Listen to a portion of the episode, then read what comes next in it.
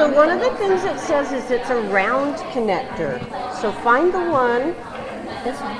Yeah. Hoping to be the next Sheryl Sandberg, Facebook's chief operating officer, or Nandini Ramani, Twitter's vice president for engineering, these tech savvy teens say they want to use technology to impact their world positively. What drew me to IT is that uh, I never really knew that you would do such amazing things. Be yourself, do not involve yourself into bad things. I did this to try and help people that are easily drawn to things and also for children that can't afford to do things. The promising coders are already conceptualizing and designing programs that are having a ripple effect.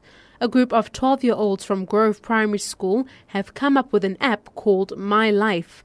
This app helps youngsters like themselves stabilize their lives so that they are productive and efficient. One of the designers, Mia Lewis, explains how it works. I personally think the best part of the app is the studying and the voucher points because there are many children out there who can't afford to do fun things and they join gangs and they do horrible stuff.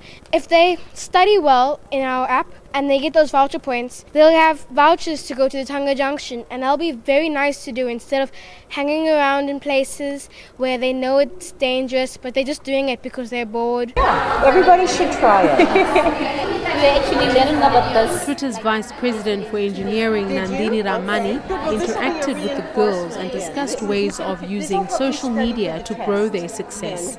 She says as the role of technology becomes more important in people's lives, governments should ensure citizens have access. I fully believe technology is as important as good clean water, housing, and everything, and they should inculcate this as part and parcel of the programs, not just for girls, absolutely for girls because there's fewer of us, but more holistically for all children.